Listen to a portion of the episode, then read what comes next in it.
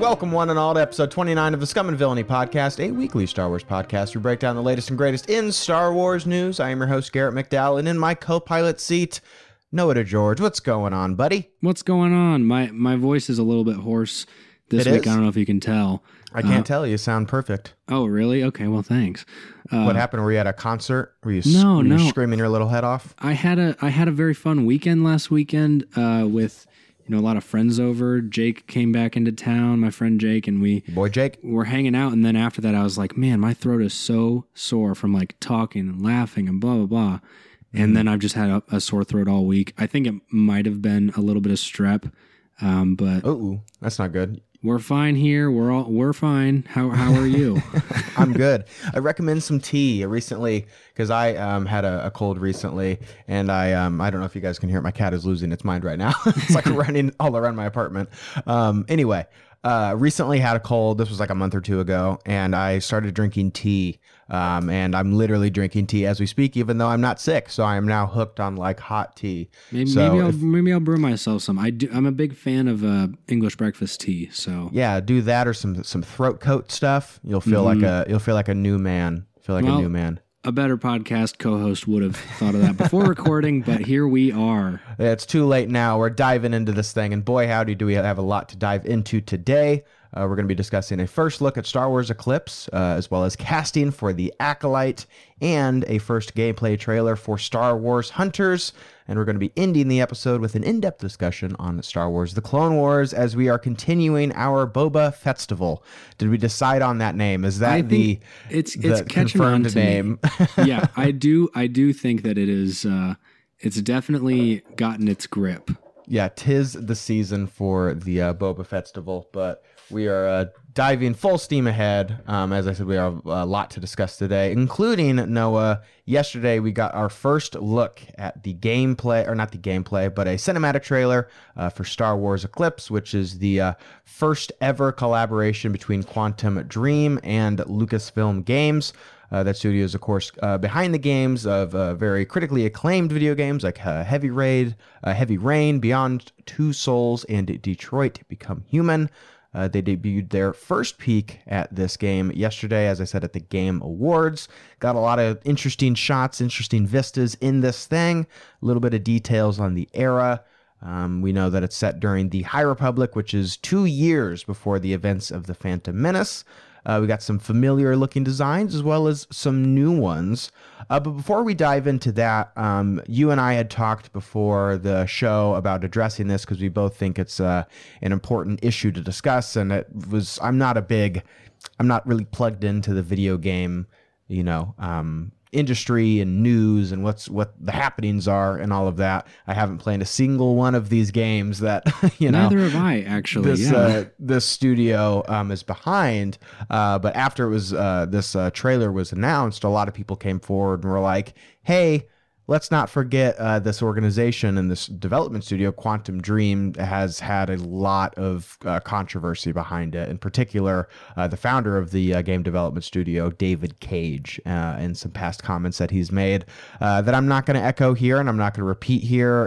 If you wish to, you are more than welcome to Google some of those. I will say that they can be pretty triggering. Um, so, you know, uh, viewer discretion advised. Um, but yeah, I think it's important to talk about here. Um, and um, I'll let you uh, kind of kick it off and then we can have a, a little bit more of an in depth discussion on the trailer later. But I kind of wanted to preface all this with uh, addressing this because I don't think it's something that we uh, really can ignore here, you know? obviously that i think that's one of the biggest things is um, this is something that you absolutely cannot ignore um, and you know as we were talking about this before we were kind of thinking you know how do we how do we balance the way that the way that one person portrays an entire thing um, Yeah. because especially i think the the reactions at least for me initially and then you know kind of looking um, on twitter and hearing things from other people that I was talking to um, and then in in conjunction with with Star Wars Hunters, um, actually somebody I, I, I saw a tweet in response to that. Oh no! Does Star Wars Hunters also have controversy? No, well, so Oh, no. I don't think so. I don't think so. Nothing's come Not to light. Star Wars Hunters. uh, I, I thought it was interesting looking at kind of the, the the reactions on social media to Star Wars Hunters, where somebody made a comment. You know, it was you know one of the top replies on Twitter to their announcement that was like. Disney needs to stop making beep beep beep games, and uh, ever since Disney took over, we haven't got a single good Star Wars video game. Blah blah blah. And That's then you know that's not true in conjunction with in conjunction with you know looking at the first reactions to this where everybody's like yes let's let's go this looks awesome Mm-hmm. and now we're back to the point where um, this is something that on the outside looks like it could excuse me to take a drink of water well, sip. Well, there's that. There it is. There's the hoarseness you were talking about. I told you I need some tea. All right. So as I was saying, um, yeah, I, I think that like seeing how people are reacting to how amazing this game looks because it does it's impressive. Um, and then jumping right into hey, let's not forget this. Um, Unfortunately, there is a mixed bag of how people are taking. I think these these things that are coming back to light where some people are like finally an awesome star wars game. I don't care about anything else. Yeah. um, just give me more of this. And other Mhm. people are like hey you know what about what about this? And unfortunately there's a, a third group of people uh, that are that are like you guys need to stop being such babies and take this for what it is because blah blah blah. You guys are you guys are being uh, ungrateful and blah blah blah which is hilarious Yeah. um, that you know the same the same kind of people that are like, oh, we haven't got a good Star Wars game since Disney took over, and Disney's a bunch of whatever. sure. Um, and then saying, hey, you guys need to be grateful for this, uh, even though you know we have had these these Yeah. problems with Uh-huh. this person particularly. So where is the balance? That's the first thing I thought of when when we were talking about this was asking you, you know, is there a tipping point where we say, well, there are going to be people I think that are going to hold really strong to their values and beliefs as they should. Not that others won't in supporting this game financially, but you know, I I could see things like this, thing games like you know, like this game or other things from this studio being somewhat boycotted. Um, Yeah. for the things that are being said because again, viewer discretion advised. That you know that is a good sentiment here. I cannot stress enough. These are comments that do not just you know you don't really throw these things around, and especially Yeah. hearing from uh, the the co- the co CEO of Quantic Dream uh, saying like, or no no no, it was it was actually David Cage himself who's saying you know these allegations and whatever are ridiculous, absurd, grotesque, whatever. It's absolutely false that they are this company and that people have brought up these allegations and then it's like, oh no, they they are really truly horrible things, Yeah. you know. So what's the tipping point where you say like, well, it would be too strong of something to completely boycott this game that I am excited for because it's a Star Wars property and I want to Mhm. support Lucasfilm, but then on the other hand of that, I mean, what, what's your take on that? Well, you know the the report that we had looked at because I had, uh, you know, as I said earlier, I don't think you and I are super super plugged into video game news, and so when I hear Quantic Dream, I'm I, that doesn't mean anything to me. Like none of the games Right. that they've I've I've heard of Heavy Rain, I've seen trailers for it, and Detroit Becoming Human. I know that that's pretty popular, but I've never played it myself, and so when I heard about this, I wasn't like oh i've uh, that's a bad company. So it's like it's it's something that other people kind of had to tell me about. And i'm glad that there are people who do care about this who are you know willing to go on twitter and be like hey guys let's not forget this. Because you're right they are opening themselves up to a lot of people who are like oh shut up. This game looks cool you know which we're going to talk about the game. It does look cool. Um i'm i'm excited about the ideas and the, the setting and a lot of the things that this game has to offer. But you have to keep in mind that this game didn't just appear out of the ether. It didn't just manifest itself. People worked on this. And if they're working in an environment that is toxic and damaging uh, and potentially traumatic that is a problem. And I, you know, I uh, I would really like to read uh, more about this and learn more about this. The report that we were looking at was published in April, so this is like a pretty recent news that a lot of this stuff is happening, and I really don't know what steps have been taken to improve it. I know that this lawsuit concluded in the company's favor so a lot of these people that had the bravery to come forward probably didn't get much justice out of it. If anything, they're probably punished even further behind the scenes or demoted or kept out of certain meetings or whatever. I would be curious to dig into this a little bit more because it's going to color the way that I perceive this game. Um, you know, uh, before reading this, I had you know, I'll be honest in hearing these comments from David Cage, which are which are absolutely horrible and despicable. I was kind of of the mind where it's like, okay, this one dickhead guy who works at this organization, who is the founder of this company, you know, do I want him to tarnish the the you know the potential of this game that a lot of dedicated people put a lot of time and effort and energy um, into this game. Do I really want to let him kind of s- soil that, you know? Yeah. But kind of hearing about this, it, you know, it doesn't seem like it's just him. It seems like there's maybe a lot of other people that might work under him. And, you know, when you have an employer like this who, is perpetuating this type of behavior and this type of environment, it might trickle down a little bit to where you have some other people who are in positions of power, maybe not the founder of the company, uh, but a supervisor of sorts that are doing or, you know, also perpetuating this kind of thing. It's a cyclical thing that happens. And, you know, I want to read more about it and see what shakes up about this. But, you know, if, let's say the game's amazing. Let's say it wins game of the year. You know, let's say it's incredible and it's a huge hit and sells, you know, like tons and tons of copies and it's as big as a hit as if not bigger than Jedi Fallen Order was. Let's say that's the case. Then what? You know, then this game gets a seat this company gets a sequel and they continue to flourish. Do you really think that this this, you know, this founder of this studio is going to be fired if he just keeps pumping out games that are these home runs, you know? I think it's uh, an important conversation to be had. Are you and I going to be able to iron this out in this podcast? No.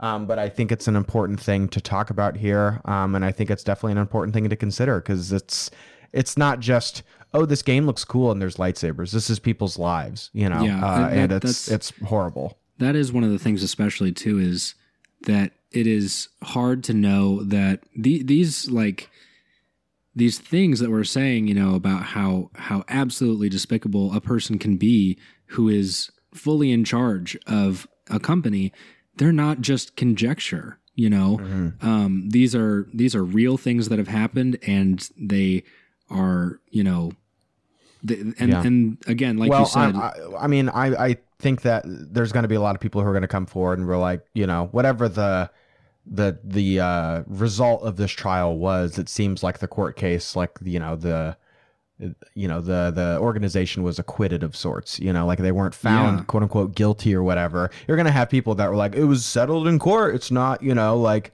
innocent until proven guilty. You're gonna have those morons who come forward where how are you gonna take somebody to court for them making an inappropriate comment or saying well, things yeah. that are inappropriate and a lot of these things that they did say were on record so imagine what they're doing with, behind closed doors, you right. know, and imagine the things that they're saying where people aren't, you know, taking notes. Like it's, it doesn't take a, a, a, deep imagination to imagine what things are going on behind closed doors. Yeah. So you're talking about, you know, more of the recent stuff because I was I was looking into it a little bit as well. Um, Wikipedia has a lot of information about something from back in 2018 where yeah. they did lose a court case um, of you know, of an employee that uh, that had had their photo, you know, photoshopped onto something that was uh, pretty unsavory uh, and left because of that, uh, mm-hmm. and uh, the and the company had to pay like a lot of fees in damages. So, yeah. you know, they they have been you know kind of slapped on the wrist for some things, um, but even even the things that that happened recently where there's not enough to there's not enough as evidence to uh, to really get them you know kind of I guess have their their punishment so, so you know whatever you want to call it sure. I don't know what it would be I don't know how how Paris court works, but Yeah. um, or for that matter, Reading how- about the thing that you're talking about with the Photoshop, it's absolutely horrible. also also a despicable thing. Um, Yeah. For for context, to for people that don't want to Yeah. uh, to read things, an employee had their face photoshopped onto. Um, I think I think the one thing that I had read was uh, it had something to do with Nazis. Let's just say Yeah. that had something Yeah. to do with Nazis, uh, Yeah. and it was being and there, that photo was being circulated around the office.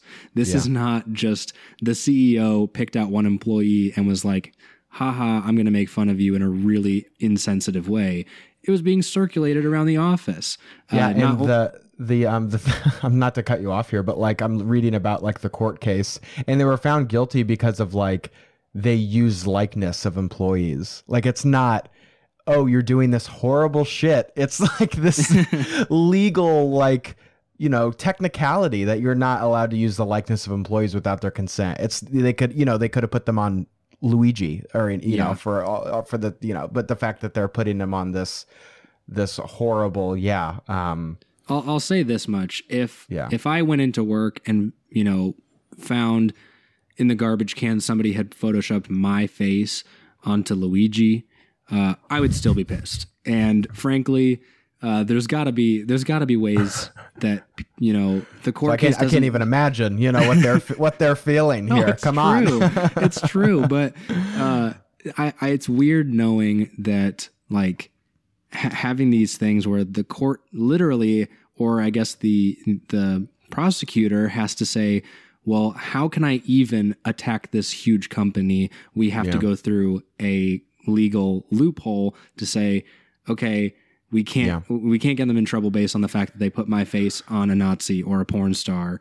We have to get them in trouble because they broke this tiny little rule in my contract and Yeah. whatever, you know.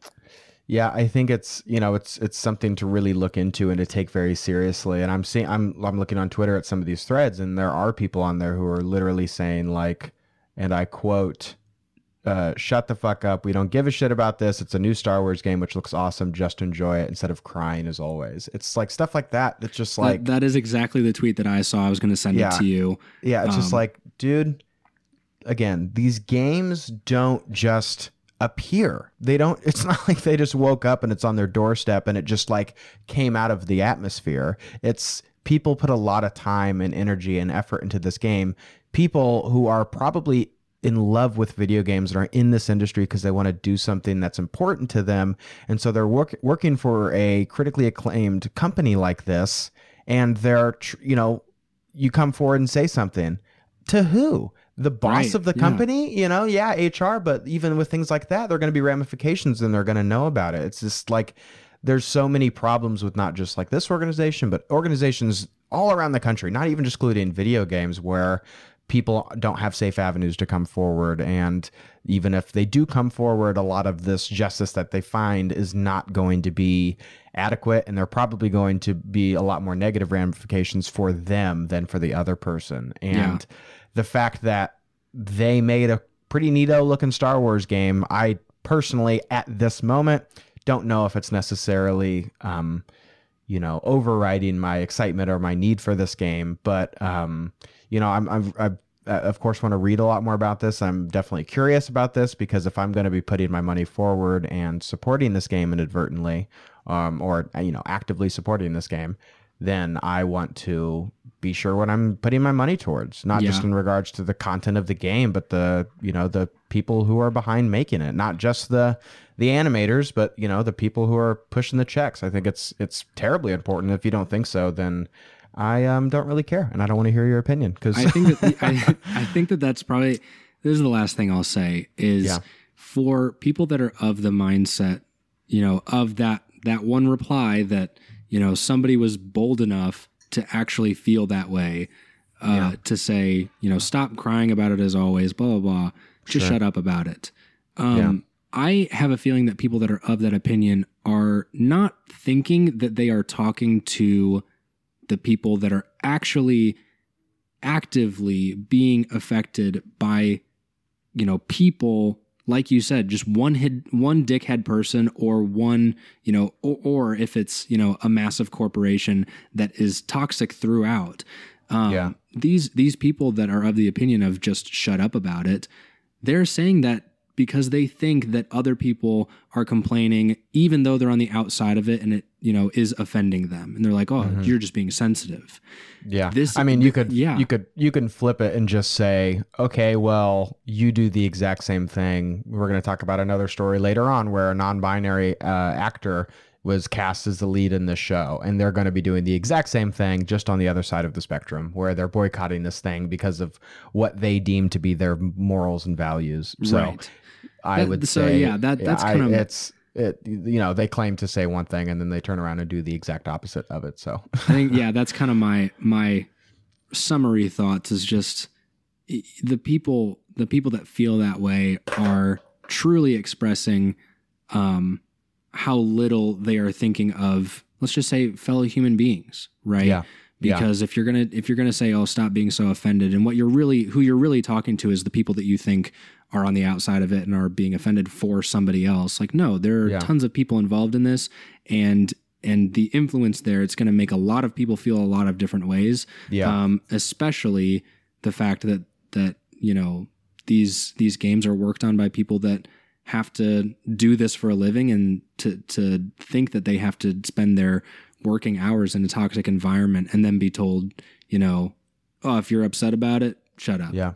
Yeah, and that's also my favorite Star Wars theme is uh, don't care about others until it affects you, um, and as long as you get what you want, then that's all that matters. That's my favorite theme in Star Wars. That's my favorite Absolutely. Yoda. That's my favorite Yoda quote.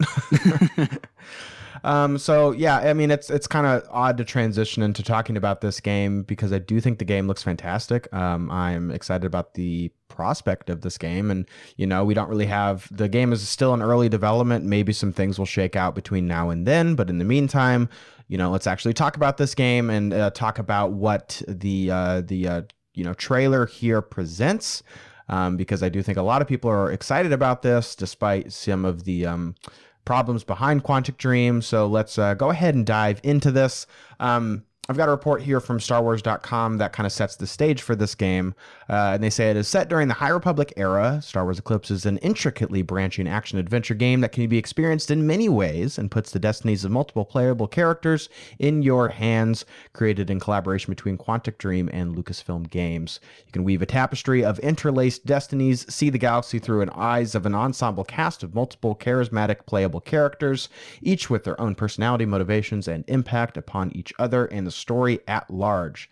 In this, you can compose an original Star Wars story with all new characters and environments. You have the power to make choices with consequence thanks to many outcomes in this deeply branching narrative. You can shape your fate in the Outer Rim in an uncharted section of the galaxy, which, with never before se- uh, seen species and planets to discover, this part of the Outer Rim is rife with opportunity and political tensions that could alter the fabric of peace. What will you do?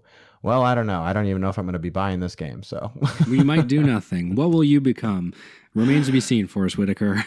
Exactly. So, what do you think about just kind of the, you know, we we we let's try to move on here. We said our piece Yeah. about the Quantic Dream thing, and we will continue to learn more about the organization. And once it comes to actually buying this game, we'll make a decision there. I know it's kind of a weird transition to be like, "Hey, this game might be made by monsters. Let's go ahead and talk about it," you know. But uh, we made our piece about that. We will continue to try to learn more, and uh, hopefully, justice will be taken. If not, we can go on from there. But until then, uh, what do you think about this uh, this little um, summary or this bit of a tease from StarWars.com before we actually um, dive into the trailer here? Well, I think first of all, um, it's funny. It's a bit of a monkey's paw, I think, uh, Mm-hmm. because you got your wish. You wanted a High Republic game, Yeah, uh, and it came with consequences. But just like the game itself. just like the you game can make itself. choices with consequences thanks to the many outcomes in this deeply branching narrative, just like I- life. yeah, I love the idea of kind of leaning into the the um, kind of the Skyrim esque uh, RPG uh, sort of open world experience where um, I know you've not played a lot of Skyrim, but you can I make not. you can make choices. Wait, I'm going to make a Skyrim re- reference. You ready? Okay, ready. "Hey, I'm glad you're awake." Isn't that the isn't that That's the quote? That's totally not. But That's not. What is good the quote? Isn't that the? It's hey, you're finally awake. Oh, I was that- really just like that. close. As someone who close. has never played a frame of that game, I was pretty close. Yeah, that's good. I'm proud of you. I'm proud of you. Thank you so Um, much. Anyway, continue. But I think Skyrim is kind of hailed, hailed and hated for the idea that you're this one person and you can like join whatever faction or whatever guild you want. You can be a thief. You Yeah. can simultaneously be an assassin. You can simultaneously be a mage. You can simultaneously be whatever the heck you want. Um, Mm-hmm. But it's great that way, and it feels very completionist. It feels very diverse. Each you Yeah. know branch of what you're able to do has its own massive, massive amount of storyline. Um, that is something that I feel like would be really awesome to see in this uh, Star Wars setting where you could be a bounty hunter, you could be a Sith, you could be a Jedi, you could be, you know, any mix of those things where it's like just take your character or a set of characters and do whatever the heck you want. Um, Yeah. Sounds awesome. Looks very, very, very pretty. Um, it's got it's got a weird feel to it. I'll say the environment is really specific, um, but it, it looks very well crafted. So I, I really like that. Um, what do you think about how that would shake out? Yeah, I think the well, first off, the the the very idea that this game is set during the High Republic is something that gets me excited. You know, you and I had talked about in the past of before we even knew really anything about this game of like what would you like to see in Star Wars video games moving forward? And I was like, hey, more High Republic stuff, please. And You I know, said, "Hey, more Skyrim like stuff, please." there we go. Uh, just came at a cost apparently. Yes. Um, but yeah, I you know I have worms for brains, so I haven't finished reading all the High Republic books, and I'm still making my way through them. However. Um, what I have read of them, I really have enjoyed, and I think this era is really fascinating, and I like what it has to say about the light side and the force, and I think it has a really interesting perspective on that. And based on what we're seeing here, it seems like you're going to be able to kind of explore this Wild West era of the galaxy. Um, we're going to talk about it a little bit more here, but I think that this trailer really sets up this this uh, kind of landscape of the galaxy where you have multiple different parties who are all kind of coming at an impasse to where the galaxy is expanding and the the republic is, is expanding. And in that they're starting to go into some more uncharted territories here. And when you are you know kind of the wild west of sorts in this you know kind of gold rush mentality how is that going to influence the choices that you make and who you align yourself with? Are you going to be a jedi? Are you going to be more of a bounty hunter character like you said? You going to be part of the trade federation? Are you going to be you know whatever this um, unnamed organization that we see in the trailer which we'll talk about? You know it seems like there are lots of choices that you can make which to me is a theme that has always resonated in star wars is the power of choices. And i think you know, although this kind of game mechanic is not exclusive to Star Wars, we've seen it with, you know, as you said, Skyrim, but also games like Red Dead Redemption recently. Um, I think Star Wars is particularly fitting of this idea, um, with, of course, games like Knights of the Old Republic and now this, to where you have the ability to choose the path ahead of you. Um, you know, that's like a, a very major theme in the very first Star Wars movie, in that great Leia quote where, you know, she's talking to Luke about Han and talking about, you know, we're not able to make those choices for him. He kind of has to choose his own destiny here. Um, so the fact that we will continue to explore this idea and this theme in this game is something that's really excited for me. Uh, but it also fills me with a lot of dread because I know I have that completionist kind of mentality and I'm going to be wanting to like see every, I want to meet all these different characters and complete all these things. Um, I'm curious what you think in regards to kind of the canon implications of it all. Do you Mhm. think that there's going to be all of the you know how do you think that they're going to handle you know all of these branching decisions? And if it is really as consequential as they say it is you know it seems like there's a lot of different um, ways that the story can go. Do you think that they're going to have you know one clear this is quote unquote true? Or how do you think that they're going to handle that? I think that, uh, especially hearing that this is something, you know, set at least uh, in the outer rim, um, and it's it's in, like you said, an uncharted territory. Um, I would say I love seeing how much new stuff it's going to be. I love seeing things we haven't seen before, um, and simultaneously, it makes me at least in canonicity, in regards to canonicity, it makes me think, you know, why not? You know, Sure. um, this is obviously going to have, uh, it, it would have implications if it were to be canon. Um, but at the same time, uh, I would ask the same question about Jedi Fallen Order, um, where it would almost seem like a huge task to undertake, where you need to include Inquisitors, you need to recap Order 66 and say what's happening here, here, and here, um, bringing in characters that are already in canon, and, you know, especially like Saw Gerrera and Darth Vader.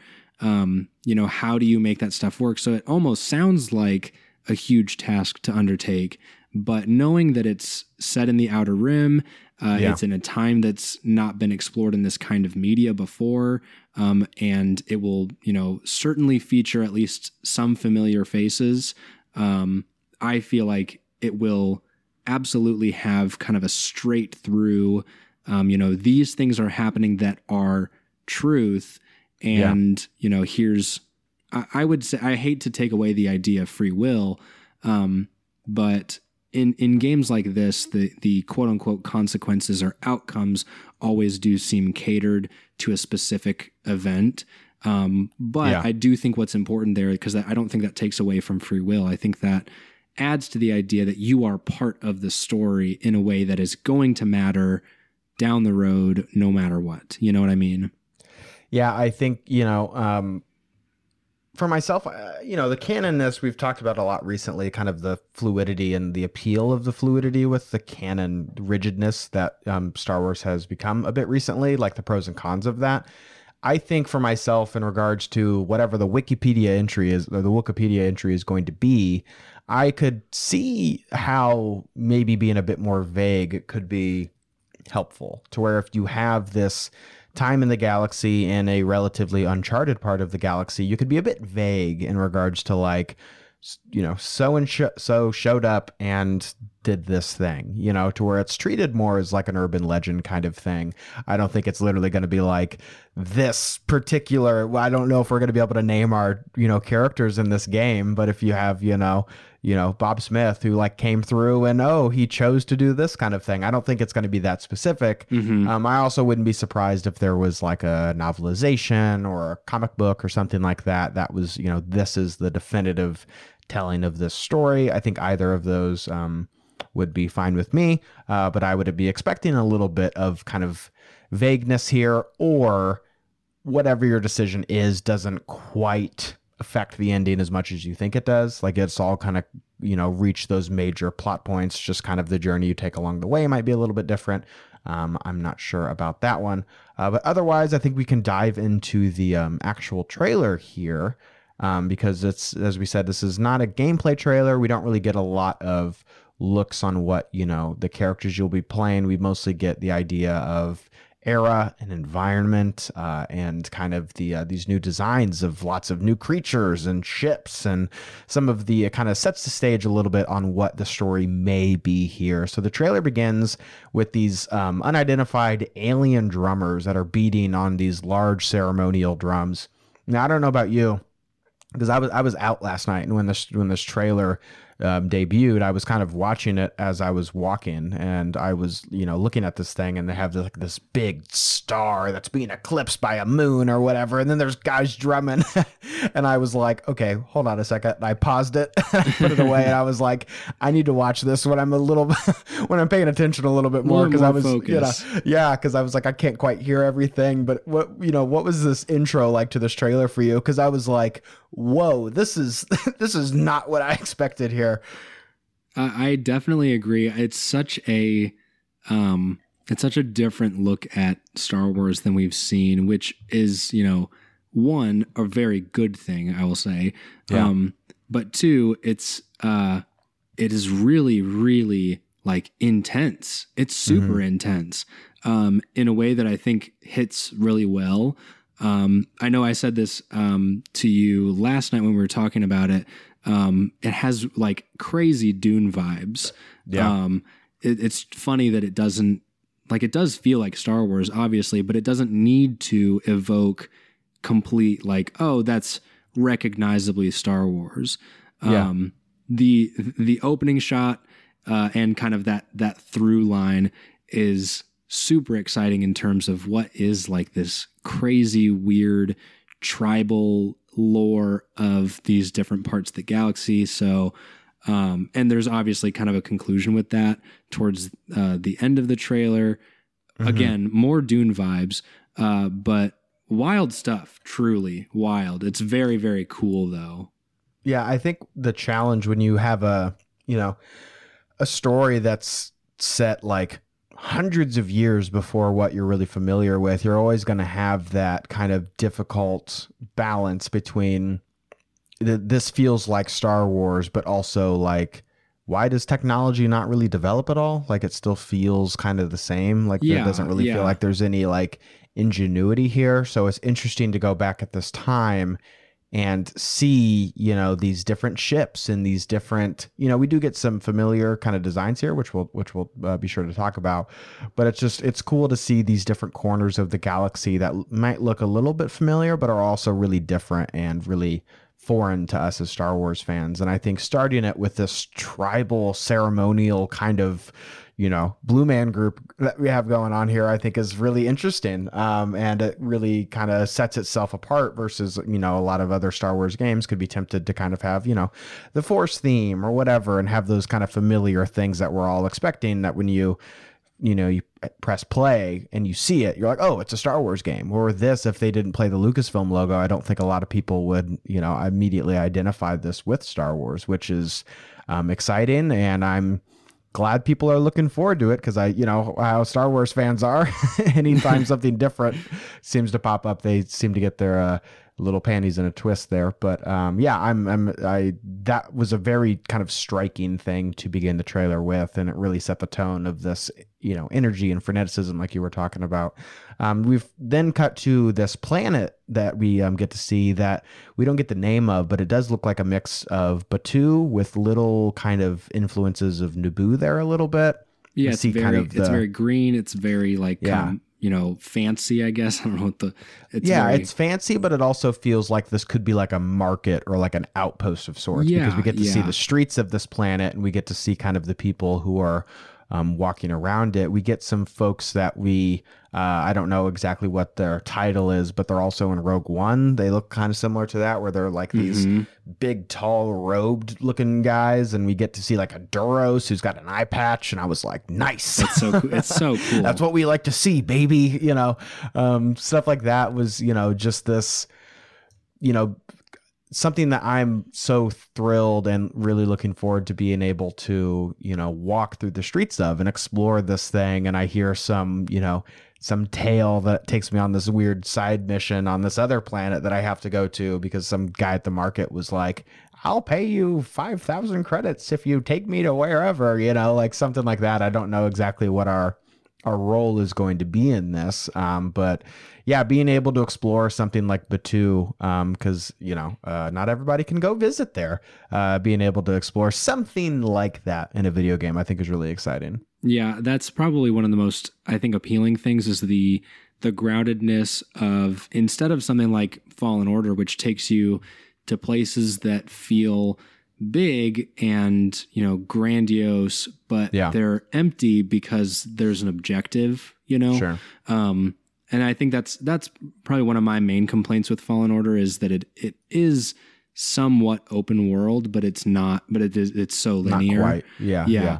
Um, but now, you know, seeing this and knowing that we're just going to be able to, you know, mosey around a market square, you know, and then Sure. jump from that to, you know, being on a battlefield with a bunch of, you know, these unnamed troopers or something. Yeah. Um, that I'd kind be of curious stuff. to see if it has some similarities to something like Red Dead, a game I haven't played, but I will tell you, past couple of days, I've been like, hmm, I kind of want to play some Red Dead. Like that sounds Listen, kind of cool. I I legitimately searched. Uh, I searched for like the cheapest copy uh, about a week ago because I was like, man, I feel like I should should really Yeah. cop this because I, I- feel like I could play this for a few months. Well, knowing myself and knowing like kind of my um, motivation at this point, like maybe this wouldn't be the best thing because I could be like, yeah, I really should be working on that thing, and I'm like, yeah, or or Or I could, I, I could know, go play like Texas Hold'em in, in Red Dead, you know, Yeah, like yeah. something like that. I don't know, but with this, I'm curious if it's going to kind of go into those same places to where it's like, yeah, you can go to whatever planet and go fight whatever, or you could just play Sabacc a little bit, or you know, Yeah. like do some weird kind of like you go fishing on this water planet or whatever. Like, I, I'm I'm wondering how in depth it's going to be with something like that, because for my money, like if we're gonna make an open world or do all this stuff, like take your time on it. Let me do whatever I want to do. Um, because Red Dead, you know, even I, though I haven't played that game, something that's crazy with that is like, yeah, you can like shave and you know Yeah. do all this crazy things that I would never really think that you like. Why would you want to do that? But it's like Mhm. it's cool that it's there, you know. right. No, I mean, I'm always in any game. I am, I'm a fan of side quests. You know, Yeah, I, yeah. I love doing side quests more than I love, you know, main story stuff.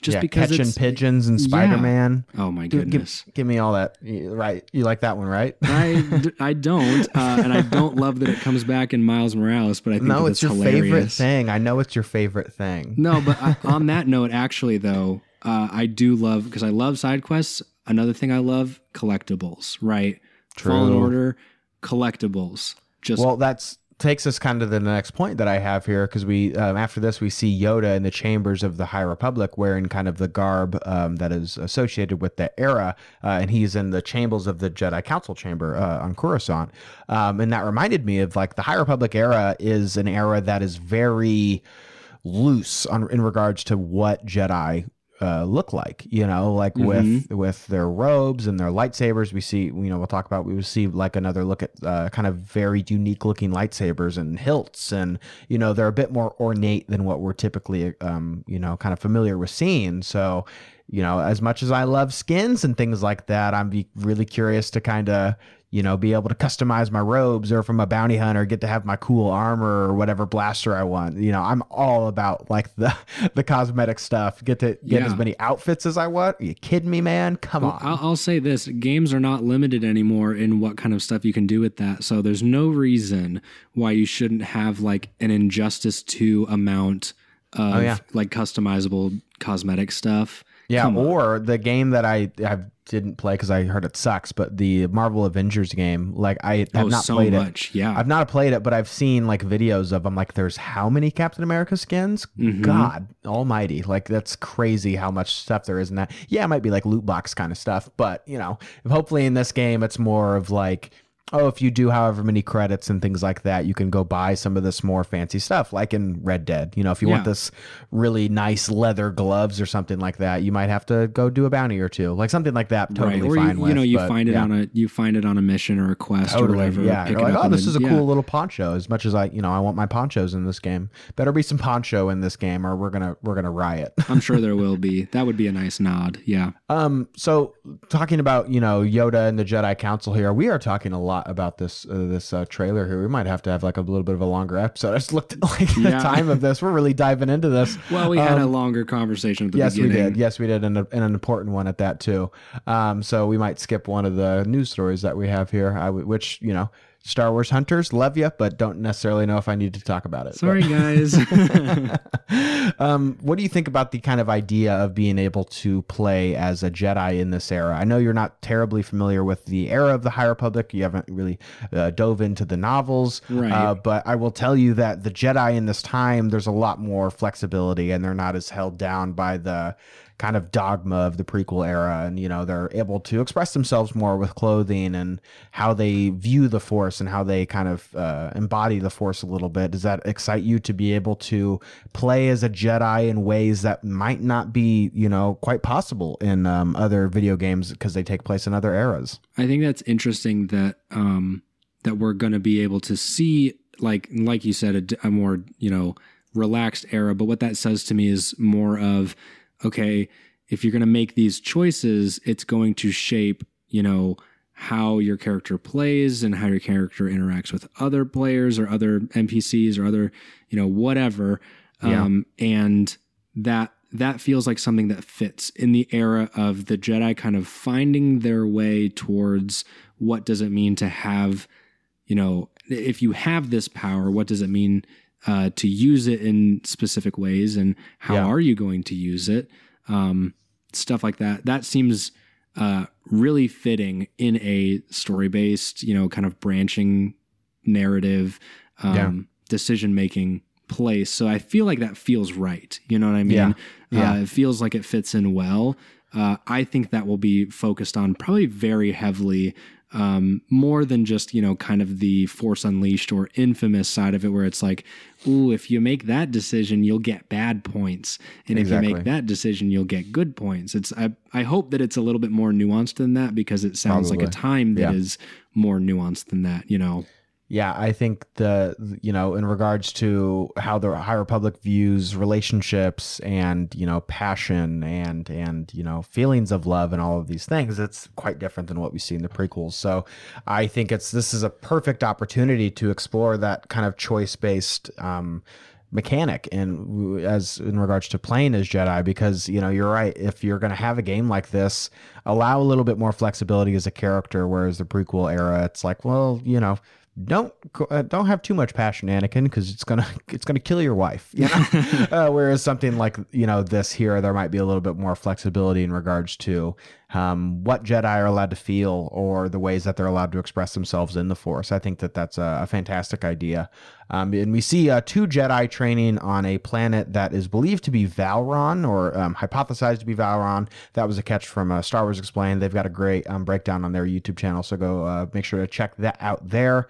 Um, but yeah, we see these two Jedi training on this planet. Not um, too much more to discuss there, other than it might be um, this uh, game or this uh, planet that is featured in the other um, Star Wars game, the Tales from Vader's Castle. Don't really know uh, too much about it, but it was like a High Republic featured planet there. So it's um, you know, I'm not sure if this is hinting on how old the Jedi character may be, or if they're a little bit more on the younger stage or something like that. Um, but it seems that you know it's interesting that this trailer is really like broken up into chunks. Like the first half of it feels kind of like Jedi focused, and then there are this you know kind of mysterious organization, and then there's the Trade Federation, which we'll talk about, but. I think it's really setting the stage for what we can expect to see. Because after this, we cut to two more Jedi who are igniting their lightsabers against this mysterious horde of charging enemies on some random snowy planet. We get to talk about those very customizable, unique looking lightsabers like we talked about before. Um, we then see this dock that is um, maybe potentially the same planet from earlier with this crashed um, Naboo N1 starfighter in the water. And that's kind of the first indication, other than the Jedi Council, that we get of in regards to designs of ships and other things like that that are familiar in the prequel trilogy. Was that a little bit jarring for you, or were you hoping to see more unique designs, or did you like that those were included? How'd you feel about that? Well, I like that there's a few designs that we get of, you know, some some starfighters um, you know, in a during the dogfight in space. Yeah. Um the the the whole entire uh, cinematic trailer uh, after the shot with the guy with the drums, there's you know a, a shot of a ship, you know, kind of crashing towards a planet that is kind of a newer, uh, at least unique design. Um, It was weird because I was like, oh, that's like, yeah, you know, that's that's that, and then I was like, wait a minute, like that's a little bit funny that it's that it's so unique, or not not so unique, so familiar, uh, in conjunction with the unique things. Um, Yeah. but um, you know, I was kind of thinking about again when when really do we see this? Um, and obviously, like you mentioned before, Star Wars has had an issue with the technology side of things, you know, and why is everything kind of stagnant? Um, But seeing Yoda as well in the trailer is like, okay, kind of gives you at least some indication that not everything uh, is so incredibly different um, Yeah. in the way that that we know, you know, Star Wars makes its way towards. But um, I think that inclusions like that are probably necessary in the same idea that you know everybody wants to be a Jedi, right? You're gonna Sure. you're gonna make a Star Wars game, put some Jedi in there. Everybody wants to do that. For the people that like those things that are like, oh, we're gonna go back to this time. I want to see this. I want to be able to do this. That that at least is in there um, for the people that are looking for the more familiar sides of this era and what's transitioning towards the prequels. I think.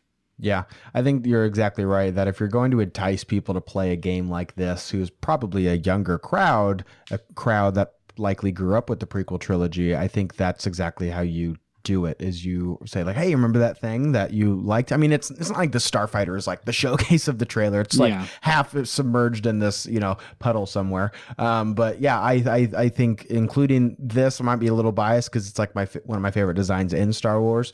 Um but including this is a great way to entice you know prequel fans and fans of this era and also give like a little bit of a hint that's like you know this isn't legends. This isn't you know something that is set after this the um, original trilogy this is like a little bit before and the fact that we get to see different jedi reminded me of like the knights of the old republic kind of cinematic trailers to where it's like here are things that you're familiar but in a different uh, familiar with but in a different context um, i think that that's like a key idea in this trailer and also um, just kind of give gives hints to where the era might be for those who don't know what the High Republic is, which is a lot of people. And I think that this game will be like a really nice um, introduction to that.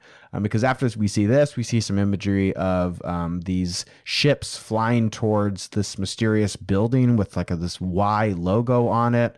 Um, later on in the trailer, we see the same logo being seen on soldiers um, later on on their on their uh, uniform. There, uh, what do you make of this? Did you think that this is kind of um, as enticing as I do? Because I think this is something that really um, kind of piqued my interest about this trailer here. I love the idea that it's it's you know more new. I would say um, again, not entirely new because these are concepts that I'm sure are explored in other things, but um, more of the idea of like we need to pull in, uh, you know, people that that want to explore this, but not just give them more of you know whatever you want to do. Um, Yeah. But you know, if you want to call it stormtroopers, if you want to call it battle droids, you want to do whatever. It's like okay, we need something fresh, but also something malevolent, something you know grand, and something that is uh, intimidating enough to say that there are stakes and there's you know danger in this world. Um, I think having kind of a a huge rogue army is a really good way to set the stage for the republic finding its position and you know trying to spread its reach through the galaxy in a way that's like no no we're here for peace. Yeah. and you know we're gonna we're just gonna take out whatever doesn't uh, align with that. And this seems like a good enough threat in a way that's like wow that's really that's something really different. You don't really see that in star wars where it's like this you know either planet or entire race has its own army um, that you know will be featured pretty prominently i'm guessing um, that's super exciting i think that's great Yeah, I don't know if this um, logo that we have here is an indication of like a, excuse me, like a um, clan or you know a, a race of people like you talked about, or like an organization perhaps, or like a company. Because I think, as I talked about a bit earlier, excuse me, I think you have this um, kind of new frontier in a way in this this corner of the galaxy that has been pretty untapped up to this. And as the Republic is looking to expand and looking to kind of grow their influence across the galaxy, you're starting to go into these areas that haven't really been fully tapped. And I think just kind of like in American history, it's going to be kind of this gold rush in sense to where um, you have, I believe, what will be this organization or this group of people or whatever and the Trade Federation who are trying to get a piece of this, and conflict might arise from that, like we see in this trailer, because we see a big Trade Federation ship being attacked by the same ships that we see earlier in the trailer. I think this conflict is going to arise, and because of that, the Jedi have to step in, and they say like, okay, well, let's take it easy here, uh, because they're going to be kind of the, the the sheriff in town a little Yeah, bit, so yeah. to speak. So I think that that's a really interesting kind of you know, a wrinkle to the situation because if it was just Jedi fighting the Trade Federation again, it's just like, okay, well, I've seen this. They made three movies about it. You know what I mean? Like yeah. I and a whole TV series. I think um, providing a different foe um, for to be a to uh, serve as a wrinkle for the Republic is really interesting, and there might also be another kind of um, uh, party involved here because the trailer ends with an unnamed figure rising out of some sort of black glue, uh, black goo, kind of uh, Baron Harkonnen style from Dune, like you had talked about, like very on the nose kind of Dune imagery. It's, I mean, maybe not intentional, but just having watched Dune a couple months ago, it's like, oh wow, it's like Dune. You know? yeah, no, a hundred percent. I th- I thought that Um, was yeah. interesting seeing that and like having the same thought as a lot of other people, but it's almost it's almost evocative of you know how do we make something you know look really I don't know scary I guess or Yeah. or threatening. Um, and like I was thinking about that more. Um, Guardians of the Galaxy did that a little Oh, with bit Ronan, with, with yeah. Ronan, kind of Yeah. just pouring black goo on him. It's like, that's a little bit weird. I don't know yeah, it takes that. a little bit of this like kind of gets all those like talcum powder kind of things Yeah. thrown at him. It's Yeah. weird stuff, man. It's his first introduction in the movie. He's taking a bath. but that that's maybe one of those things that's just in uh like an allegory for the I guess the Ah, the the tribal rebirth. yes well I was going to say kind of the the way that that tribes I guess see kind of chiefdom and and sure. uh, power and and that sort of thing and you know how do you how do you justify somebody's you know opposition against you know what we are told to be the good side well they need to have strong motivations and you know maybe that comes from a, a cultural standpoint um Yeah. so that will be very interesting i think it fits well obviously um Yeah. as as much as it does look like baron harkonnen like Yeah, I think for me, this um, kind of unidentified, you know, species, because we do see like the faces of these uh, alien drummers, and they seem to be associated with the Goo Man.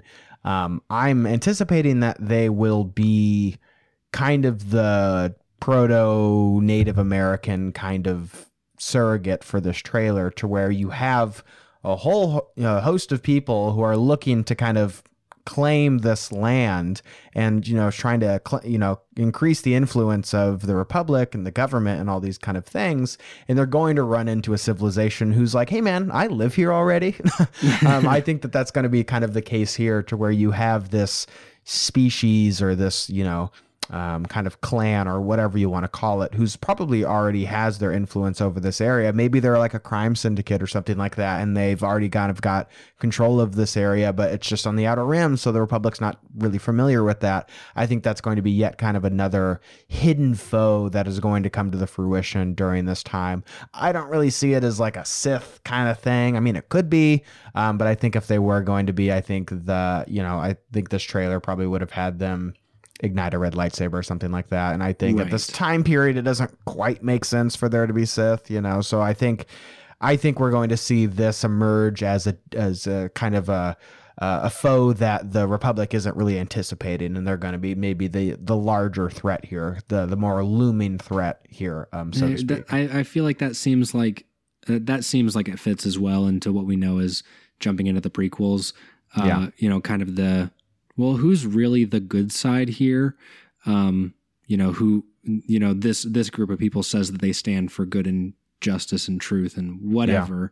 yeah, Um, but you're also kind of you know getting in the way of these other things. Maybe I like that Clone Wars touches on that a lot. Yeah. Um, so yeah, I could Yeah. see that.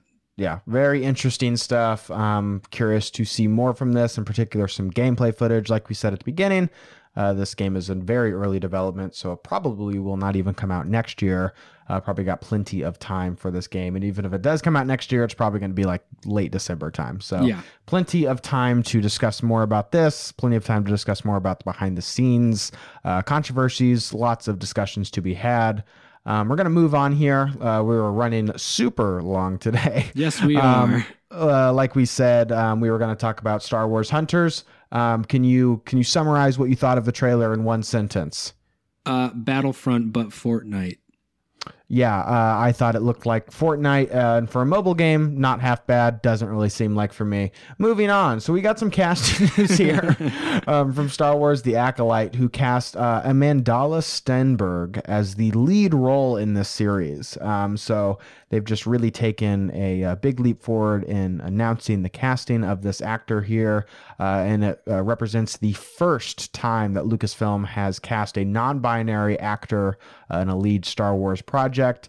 Uh, they would be the first uh, ever uh, excuse me, they would be playing the lead character of the acolyte. Uh, who uh, is reported to be named or even codenamed uh, Aura, I believe is how you pronounce that.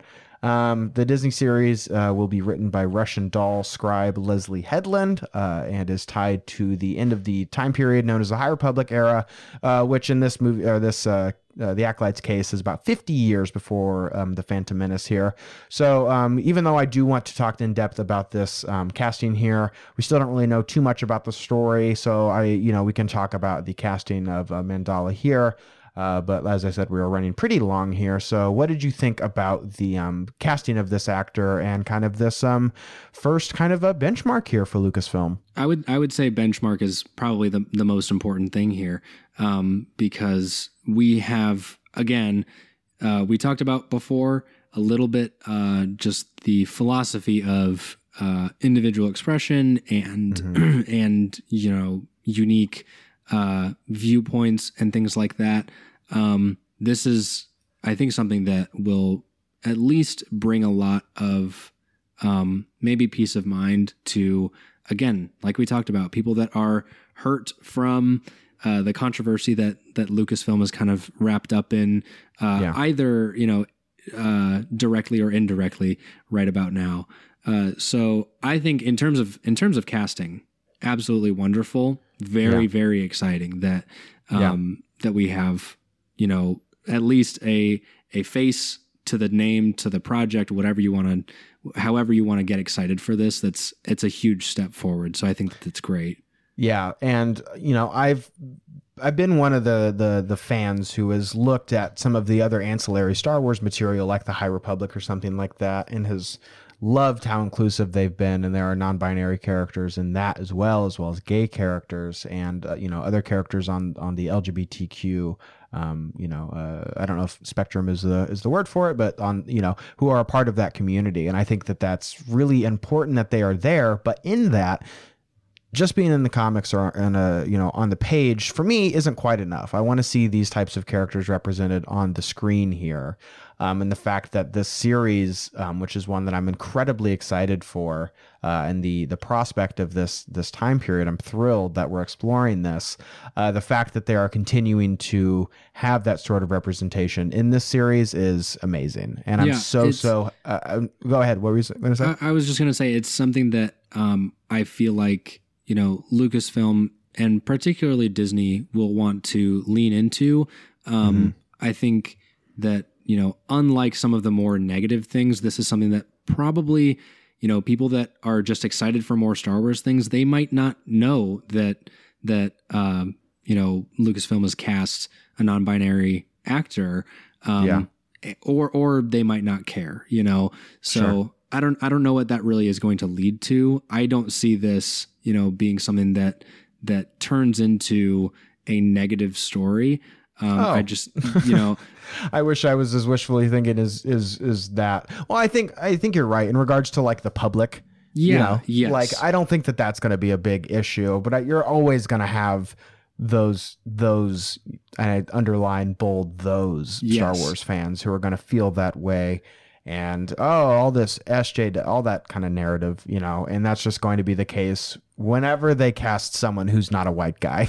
yeah, I, I think that it literally yeah. could be anyone not other than a white guy and they're going to have a problem with it but you know good news for you guys you got plenty of shows with white guys coming out soon and you're going to have uh, more video games and other TV shows and movies and things like that, they're going to have white guys in it. So there you go. You can identify with those characters. There's, but, there's you your know, stuff. Yeah. Un- unfortunately for you, um, Star Wars is not just for you. It's for a lot of people. And there's a lot of people who have maybe not felt able to see themselves on screen and the fact that they're going to have this character here and they're going to be able to identify them with a way that they might not you know really had the opportunity to. Um, before this i'm so thrilled for them and the fact that there are going to be kids who are watching this who you know also maybe are struggling with some things and they're going to watch this character and identify with them and feel more comfortable with themselves. It's fantastic. And i'm, yeah. I'm so thrilled uh, to see more and to hear more about this series Um, but unfortunately, we don't really know much about the story, so we can't really speculate on what this character is going to be. But I'm really excited to hear more from them. Um, but uh, moving on here, unless you have any more um, final details to add uh, to the story, we're gonna. No, you okay with I- that? I moving on to the next topic. I think we're gonna move on. Yeah. Cool. So we're going to continue our uh, Boba Fett-stival here, Noah. Um, we've talked about throughout the month of December. We are going to highlight some key Boba Fett um, kind of material throughout the years leading up to the Book of Boba Fett, which debuts on December 29th. Uh, we're shining a spotlight on the man in the helmet himself. Uh, and by doing that this week, we're going to be taking a look back on the final arc in season two of the Clone Wars, uh, which follows a young Boba Fett as he attempts to get revenge on Mace Windu for the murder of his father. Uh, this is a three episode arc at the end of season two of the Clone Wars. It includes Death Trap, which is episode 20, R2 Come Home, which includes episode 21, as well as Lethal Trackdown, episode 22. Uh, so, you know, you and I, we decided we're not really going to like talk in depth about plot points and you know go into the real nitty gritty of each of these episodes more just kind of talking uh, generalities but i wanted to know uh, i know that this is a arc for yourself that you really like in the clone wars Oh yeah, it is. w- went as far to dress as young Boba Fett for Star Wars Celebration. But, you know, when you first started watching the Clone Wars, what was your kind of reaction to exploring this character and this, you know, time and this very influential character's journey to becoming the, you know, the well regarded bounty hunter that we know them to be?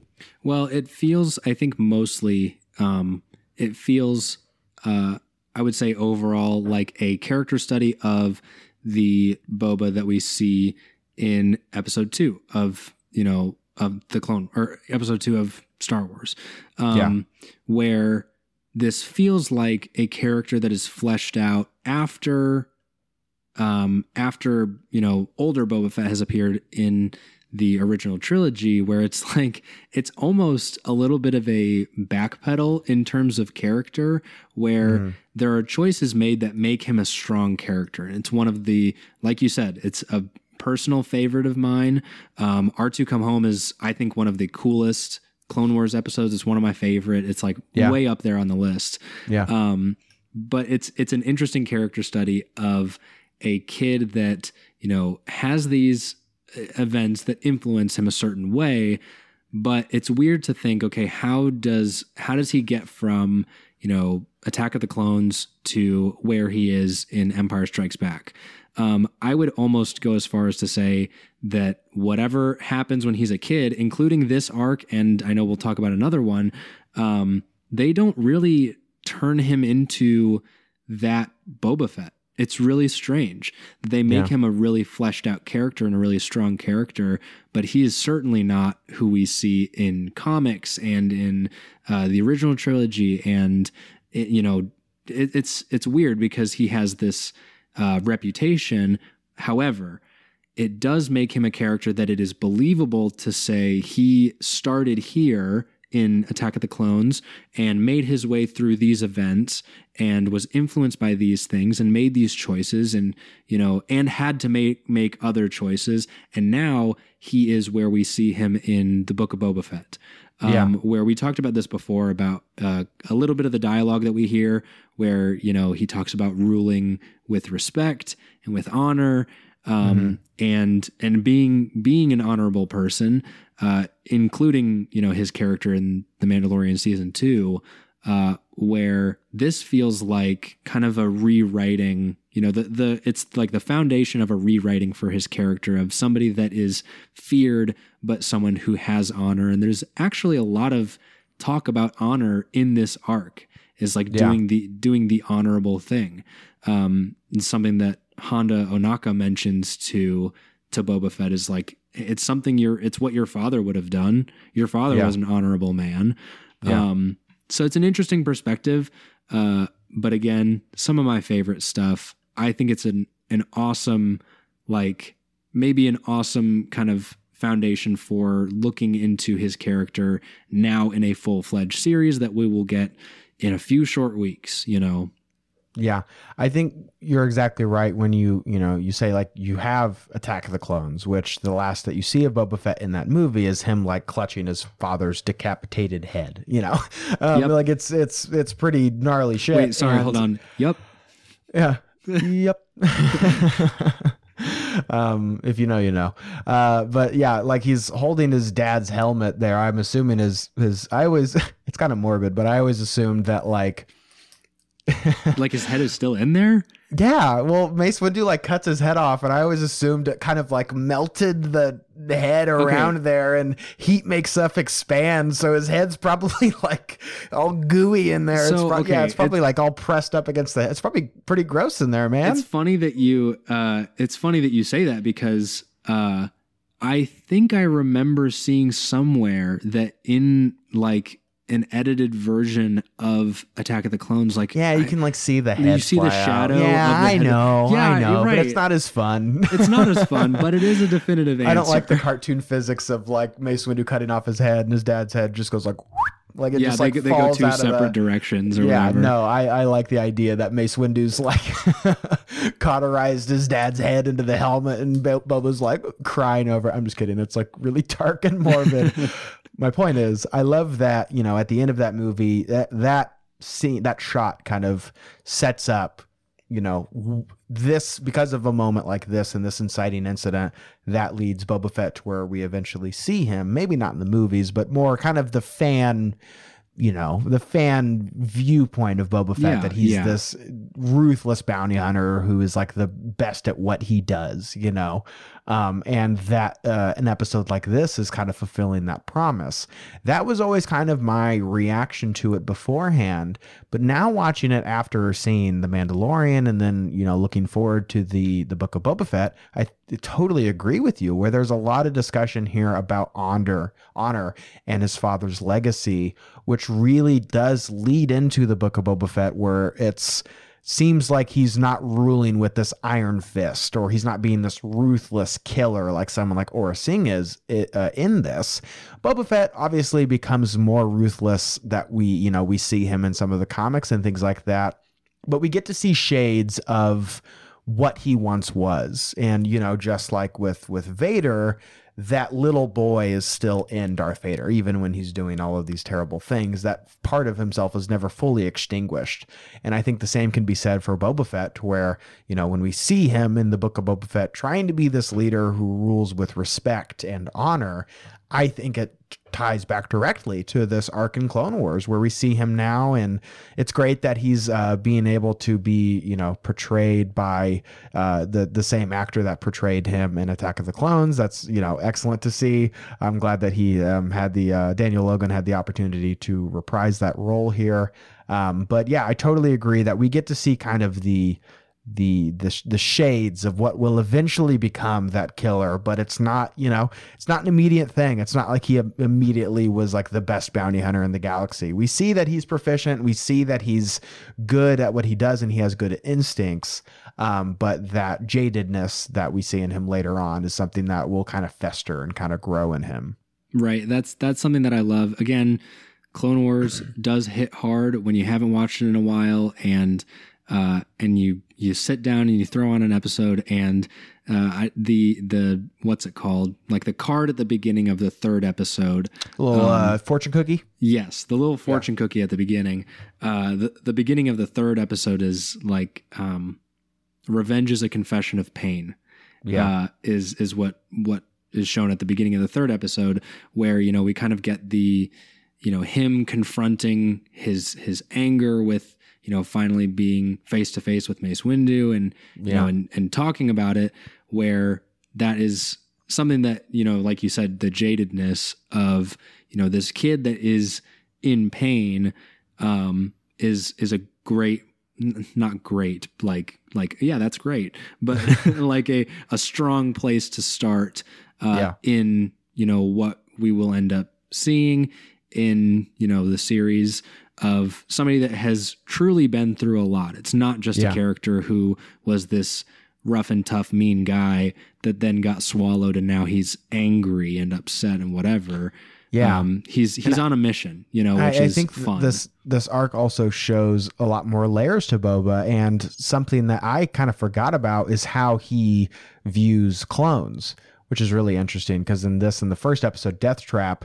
Um, he is interacting with these clones directly, and there's one trooper that he attacks to steal his blaster, and the trooper's like, "What are you doing? Like we're brothers," and he's like, he says, "You're not my brother," and, and then he stuns him. You know, it's it's, and I think you know, like I think he's right pretty much. Like Yeah. they're not, they're not brothers. Like it's like, yeah, you're a clone of me, but really only in name. Like I don't have like the genetic modifications that you do, and you you kind of look like me, but you know, or you do look like me, but we're not. This isn't, you know, what do you think it is? Like I have a father, I don't have like a brother. You know, I I think he's kind of I, I understand him a little bit in that one, but um, yeah, because like some of the cadets call him like a traitor later on, and he's like, I never like pledged my allegiance to you. Right, Like, like, I've kind of got my own thing. yeah. yeah, yeah. But it's interesting nonetheless to see kind of that side of Boba Fett because that's not something that we can get other than other than like a television show like this, or maybe you know a comic or a, or a book or something like that. But I think it's always something that you know fans like you and I who grew up with Attack of the Clones are just kind of wonder like, oh, does you know does he consider himself?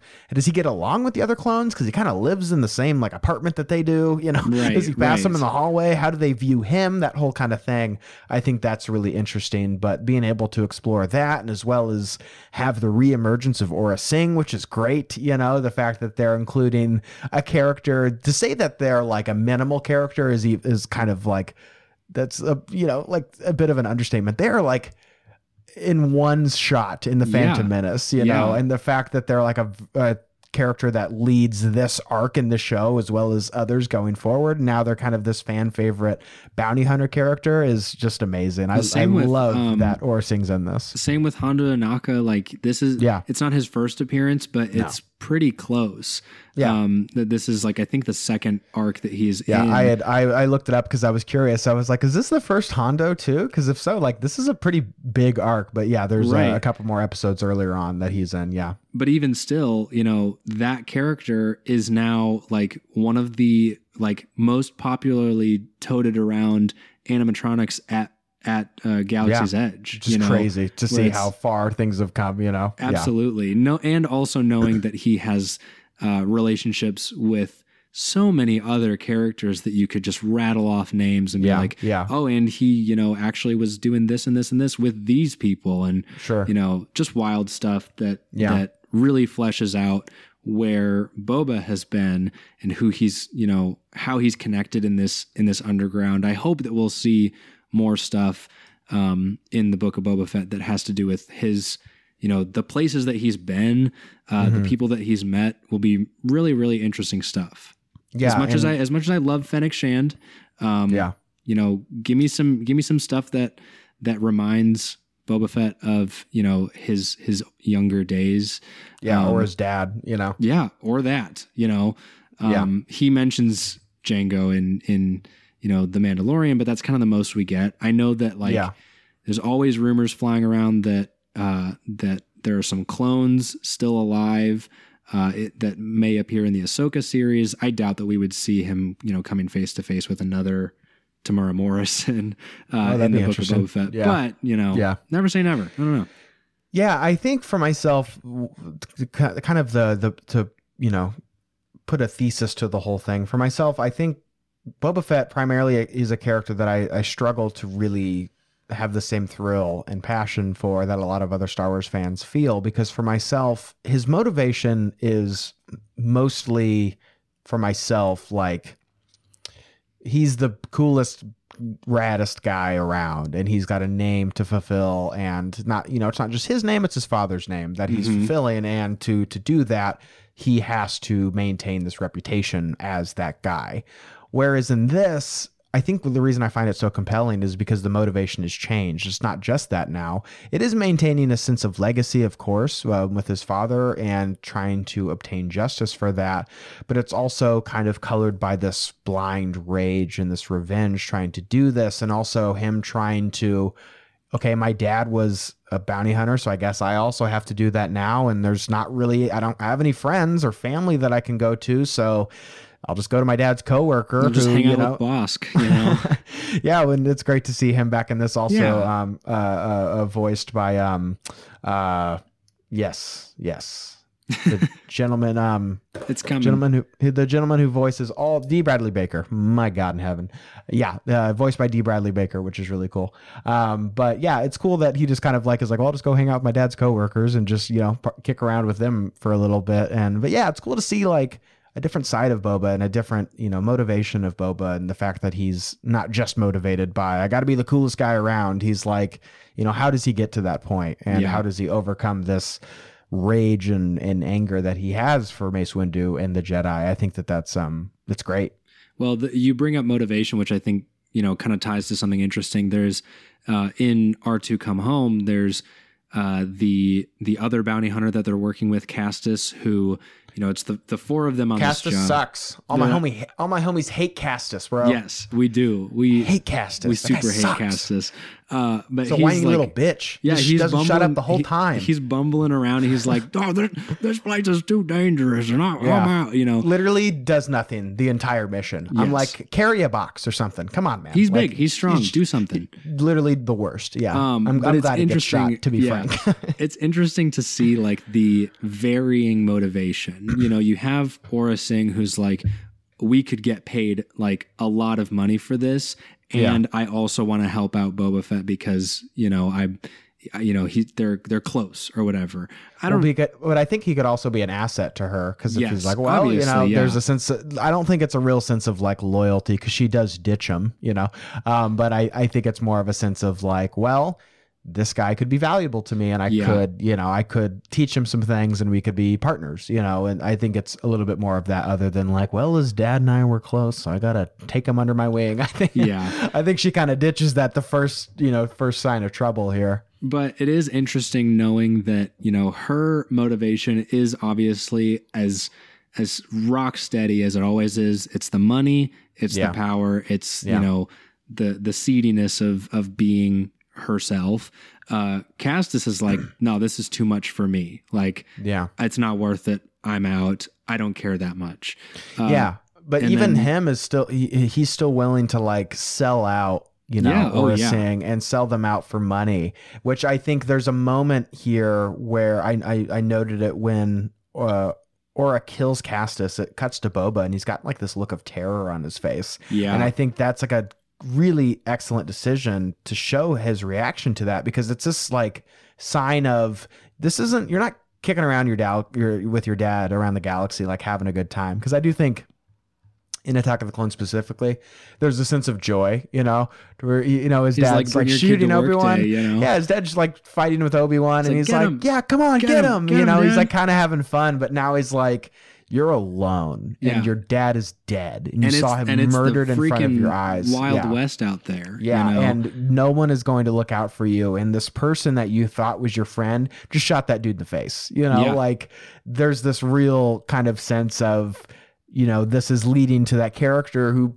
is his allegiance is to no one but himself. Like, yeah, Yeah. if the price is right, he'll take the job, but he's not he's not your partner and he's not your friend. Like he's got to look out for himself. And I think it's because of moments like this. Yeah, no, that's Yeah. that's really strong, and I love. So that's why you know, kind of tying that that to his motivations is like you know he has to be in this you know in this setting um, because he doesn't have a choice. Um, Yeah. You know his his rage is too is too much that he doesn't have a choice. Um, on on a slightly lesser note, I love Bossk in in uh, Yeah. the second episode. He's like. They're like, "What about you, Bossk? Like, are you gonna jump ship?" And he's like, "Oh, I need the money. Actually, like, I'll do whatever." I, I love that Bossk is just really strapped for cash. And Yeah, he's, he's just like, like- really trying his best. You know? yeah, yeah. He like has that line. It's very. I laughed a little bit. I was. He's just like, "Bless, I need the cash." yeah, yeah, yeah. I want to know what Bossk is like spending his money on, other than like dioxis grenades. You know, like, Yeah, he's just like he's like, ah, I could use some a new vest. yeah. Uh, so he's, you know, those those kind of moments where it's like, okay, like where are we at with this character's motivation, and how does it how does it build to something that we Yeah. can put a finger on in a in, in a show where he is he's highlighted, he is the main character, and Yeah. you know we need those character moments. Um, I think this is something that the Mandalorian kind of falters with uh, in the same regard is he's you know kind of this well-known character that is you know kind of feared in these certain pockets and corners and whatnot and you you better not mess with him um, and then it feels like you know every now and then uh, you know they'll toss a little scrap of character development and it's like well it gets gobbled up really quick because people Yeah. are starving for it and they're like oh i want to know more about this you know what this character is like so with boba fett and especially with the book of boba fett if we're gonna get anything it is only going to be strengthened by arcs like these where it's like do you want to know more about his character this is a pretty good Yeah. this is a pretty good starting point Well, because you're you know? seeing the the bedrock and the foundation of what will be built upon that in regards to his experience as a bounty hunter and being able to see these people in his life who were very inf- influential during this kind of impressionable moment for him is going to you know inform the bounty hunter that we see later. And you know Aurra Sing and Mace Windu and Anakin aren't the only characters that we see in this because we get a lot of Plo Koon and Ahsoka action which I'm a huge Plo Koon guy. Man, I've literally got his figure right above me now. And we get Commander Wolf and the 104 battalion. I was like let's go. I, was so gotta- excited to I see Plo Koon this, again and the Plo make- Bros. not to make you sad, but only because just to know that I was thinking of you when when I was watching this. I was like, appreciate it bro I was like, oh my god, could I get my hands on the cloak that Plo Koon wears?